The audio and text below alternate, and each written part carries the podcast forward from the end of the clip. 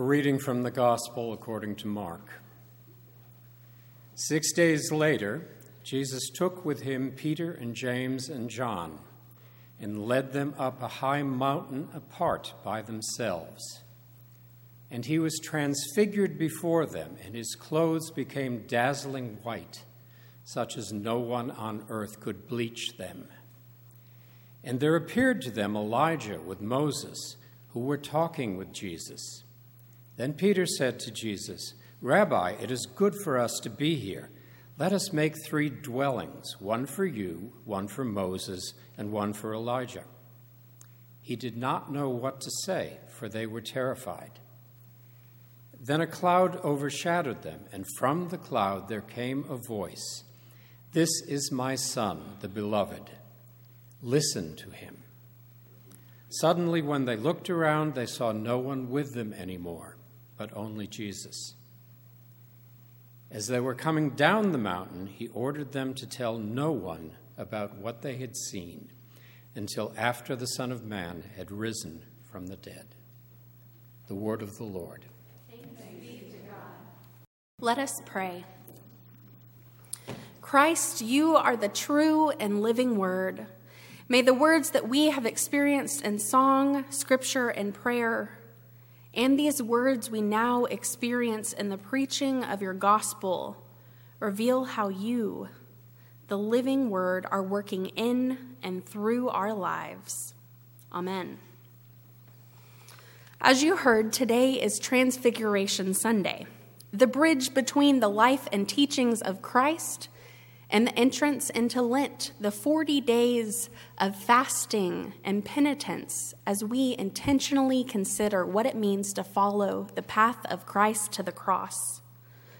We don't often use the word transfiguration anymore, unless maybe we're talking about Professor McGonagall and her teaching Harry Potter and Hermione and the other students at Hogwarts how to change teapots into ferrets we might better understand the word transfigures into transformed, or even the notion that is represented by a delta, the triangle sim- symbol in chemistry, that shows a change in states or when molecules are combined to form something new. Today, we celebrate a transformation in the ministry of Jesus, a change in his presence and his mission, and a change in how the disciples perceived those things. We believe that Mark was originally an oral tradition, a story that was passed on from group of Christians to group of Christians. That's part of why it is so short compared to the other gospels. And you hear the word immediately a lot. There are quick scene changes. And the beauty of it, though, is it asks us to engage.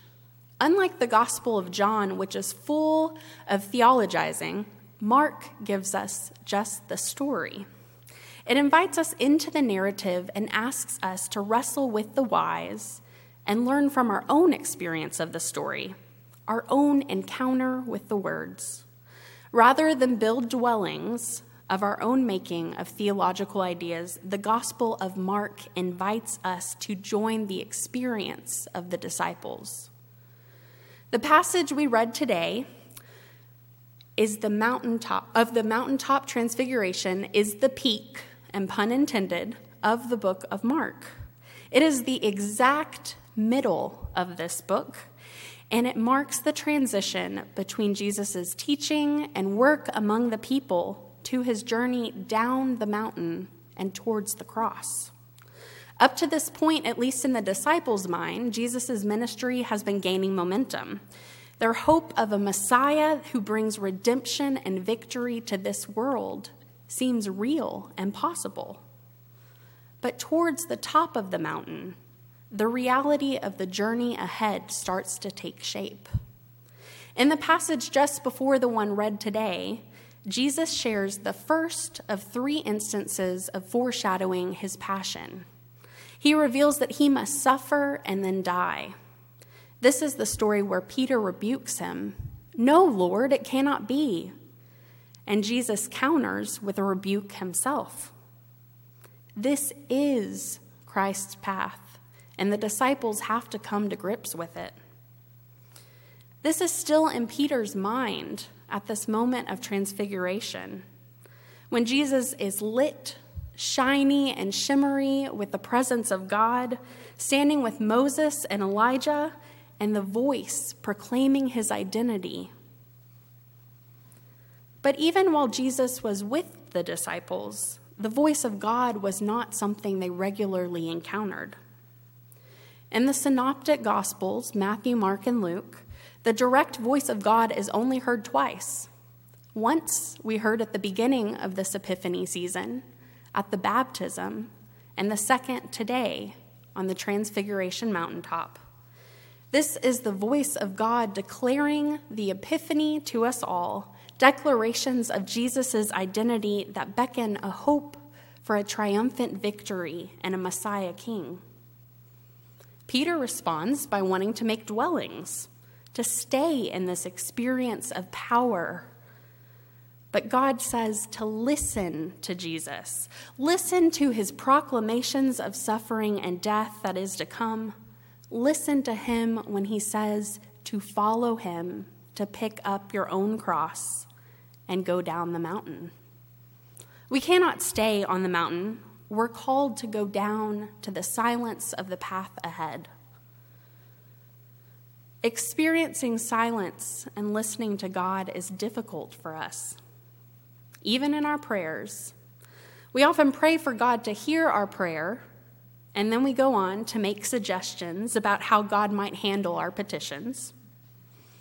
What courage it might take for us to name our concerns and then ask expectantly for God to tell us what to do for us to join in the words of the prophet Samuel Speak, God, your servant is listening. And then wait in that silence. Are we so consumed with our own words about who God is and what, and what God wills because we're so afraid to hear what God might be saying to us? Or is it a deeper fear that maybe we won't hear anything? Was that part of what Peter was afraid of? Here was Jesus, the loudest word of God in all history, preaching and teaching among them when God had been so silent since the time of Elijah. And now Jesus had told them that he was going to suffer and die. Was Peter afraid of the silence that was coming? There are many in our congregation who are facing the same reality as Peter. The road and path of following Jesus is marked with suffering, pain, and loss. The last few weeks have been full of pastoral concerns for us. Our prayers have been marked with compassionate petitions for those we love who have been in and out of the hospital and who haven't been making the progress we hoped they would. In the moment of silence in Katie's prayers, I know our hearts echoed the names that she spoke, and we also lifted up others that were not said aloud. Those who are facing struggles in their body and relationships and all the transitions along this life's journey. Your pastors and deacons and several of you have been making visits and praying with people. They're facing grief of losing their youth or their health or just the progress they had already made. There have been injuries and diagnoses and prognosis that are not what we would have wanted. Reconciliations have proven to be a long, hard road. Financial or employment concerns are taking up their thoughts and bringing anxieties. People are homesick or missing their loved ones who are stationed or studying abroad. And caregivers are finding that their energy is dwindling. And this past year, we've said goodbye to so many. As we approach Ash Wednesday this week, the words, remember that you are dust and to dust you shall return, have a deeper echo because of the services we've recently attended. How do we respond to God to follow this call down the mountain and into this silence? The prophets of old responded to God's call again and again by asking for God to send someone else, as we remember Moses speaking to the burning bush. They dared not to speak for God, and they only did so hesitantly after God commanded it of them. Yet today, many of us are quick to jump in with platitudes of what we think God says. There's a reason for this. God works in mysterious ways. It's all part of God's plan. Recently, I read an article in the New Yorker entitled, How to Talk to the Angel of Death. Kate Bowler was 35 when she was diagnosed with incurable stage 4 cancer. She shares about her experiences of what people said and her talking with other people with terminal conditions. You may have heard her interview on NPR's Morning Edition this week or heard about her book that was released this month. Everything happens for a reason, and other lies I've loved. She writes that sometimes silence is the best response. The truth is that no one knows what to say. It's awkward. Pain is awkward. Tragedy is awkward. People's weird, suffering bodies are awkward. But take the advice of one man who wrote to me with his policy show up and shut up. This can be one of the most difficult things to learn about pastoral care the art of being silent. As an outgoing person with a bubbly personality, chaplaincy was a crash course in pastoral presence, aka silent presence. But once it clicked, the value was immediately seen. While on call at night in a large hospital in Austin, my pager would go off with every code. Usually, these happened in the ICU, and at night, family wasn't there, and someone in cardiac arrest didn't need the chaplain to come and counsel them. but there was value in the silent assurance of my presence. The staff knew that my appearance meant that I was silently praying, providing a non anxious moment in a whirlwind of carts rushing by and people calling out vital stats and medication administrations. The silence juxtaposed the chaos around me, and it was the response most needed. Sometimes the image of God shines through us when we embrace silence, when we are just still and quiet. What if instead of with words, we rush into the silence of others' lives with a presence of listening and waiting alongside them? What if we took an apophatic approach? The early mothers and, and fathers of, of our church talked about apophatic theology or negative theology. It's a process of creating space for our understanding and experience of God by acknowledging only what God is not. Understanding that our words and ideas never do justice to who God fully is. An apophatic approach is to welcome in silence and space. Instead of claiming who God is and how God acts in the world, we proclaim what God is not. We partner with the feeling, the feelings in a time of unknown. We may not know why something is happening, but we can sit with each other and affirm that in God we are never alone. We may not can explain what God thinks about a particular belief, but we can offer the silent love of hospitality to all people, regardless of their perspectives, and proclaim that God's love is not conditional. Martin Buber writes Words serve only as mute gestures pointing to the irreducible, ineffable dimension where God subsists.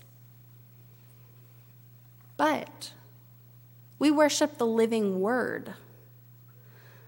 Barbara Brown Taylor sums it up with this question If God is more present in silence than in words, if our best words cannot aspire to more than pointing towards God, who is beyond those words, then what are we to make of the incarnate word? Jesus should have come to us as the incarnate silence, or at least the incarnate mystery. Jesus does come into the backdrop of silence, though. In Matthew, it's the silence between Mary and Joseph after she shares her news. In Mark, it's the silence of the desert, then broken by the prophet declaring the coming of the Lord. In Luke, it's the silence of Zechariah, made mute after he doesn't believe that his wife could bear a child. And in John, it's the silence and the moment before the cosmic creation. Jesus comes into the silence, an opening for God to become, a silence of expectation and waiting. And the voice of God in Jesus is more like a whisper than a loud shout of proclamation or power. For Jesus moved in personal encounters over shared meals, with gentle touches of healing, of commands of, do not tell anybody what you've seen or heard. He told parables that didn't have much explanation. He answered questions by asking questions. He sparked silence and contemplation in those coming to him. His silence gave others a place to respond and speak or act in response. But now Jesus has said that even these whispers were coming to an end. That we too must take up our cross and follow him into the silence.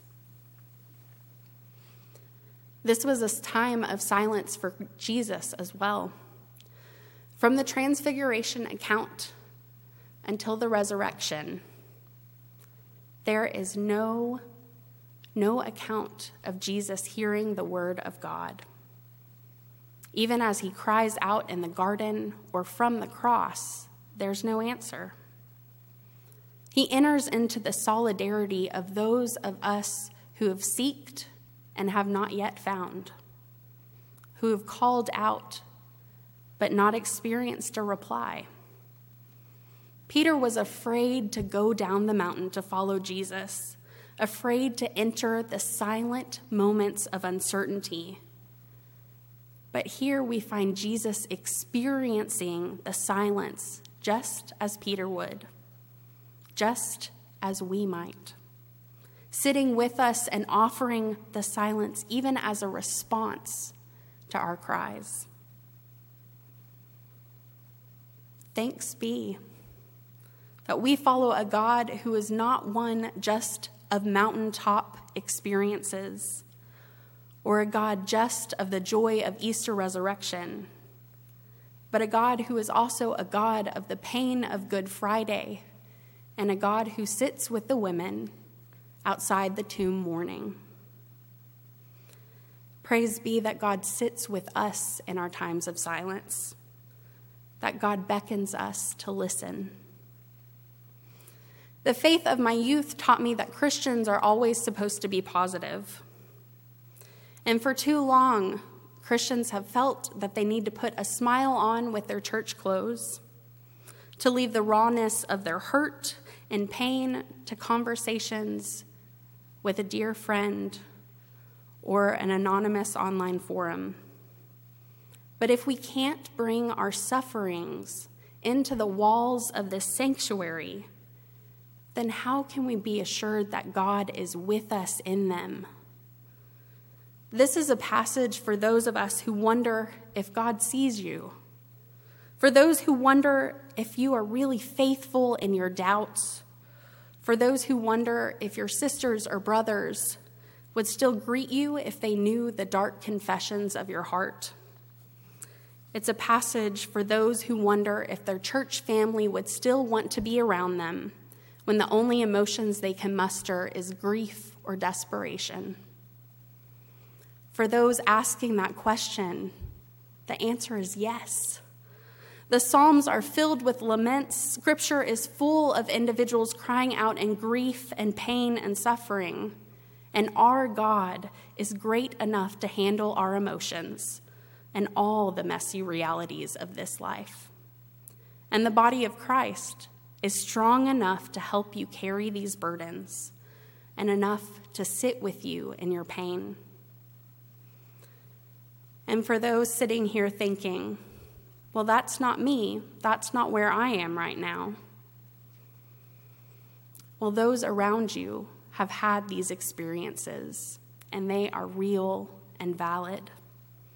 And they need you to learn, as Job's friends did, that often the best way to offer hope is to sit silently in the ashes with them. For those who are not suffering now, you are given a great task, a command that just as Peter was, not to stay up on the mountain in your positive experiences, but to enter into the silence of coming down the mountain with your sisters and brothers who need it most. Peter's desire to build dwellings is overshadowed by the cloud of God's presence. This Greek word for overshadowed is used only one other time in the New Testament. It's a story we heard not too long ago when the angel comes to Mary to announce that she will give birth. Mary asks the angel, How can it be that I will give birth to the Son of God? And the angel answers, The Holy Spirit will come upon you, and the power of the Most High will overshadow you. We cannot contain or explain completely God within our human built structures or our constructs of words. God is revealed in the opening up of ourselves to make space. God overshadows our own struggle for control and comes into the space of us, like the opening of Mary's womb or the space of silence when we stop trying to explain it all away. There are seasons to speak, to tell our stories, and there are seasons to sit in awe of our experiences. There are times to minister to others by sharing, and there are times to sit in silence with them, letting our presence speak truer words than anything we could try and build. God is looking for the moments of silence within us the empty places where God can move in and bring in new life? Where do we welcome silence in our own busyness of body and minds? How can you practice this sacred silence this week? And just as God comes to us in these gaps and spaces, we too are encouraged to look for the empty places. Places where we might move in and minister with the whispers of Christ. I leave us with this poem by Rumi, Every Craftsman. I've said before that every craftsman searches for what's not here to practice their craft. A builder looks for the rotten hole where the roof caved in. A water carrier picks the empty pot. A carpenter stops at the house with no door. Workers rush towards some hint of emptiness, which they then start to fill. Their hope, though, is for emptiness. So don't think that you must avoid it. It contains what you need. Amen.